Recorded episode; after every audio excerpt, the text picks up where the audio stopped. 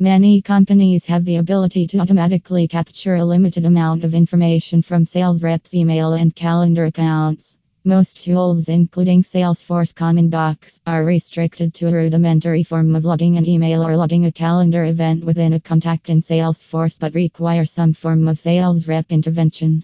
This week we released yet another feature that highlights the automation capabilities that the SalesDirector.ai platform can provide for those using Autoscribe activity data capture. Available immediately, Autoscribe users have the ability to log time against an opportunity.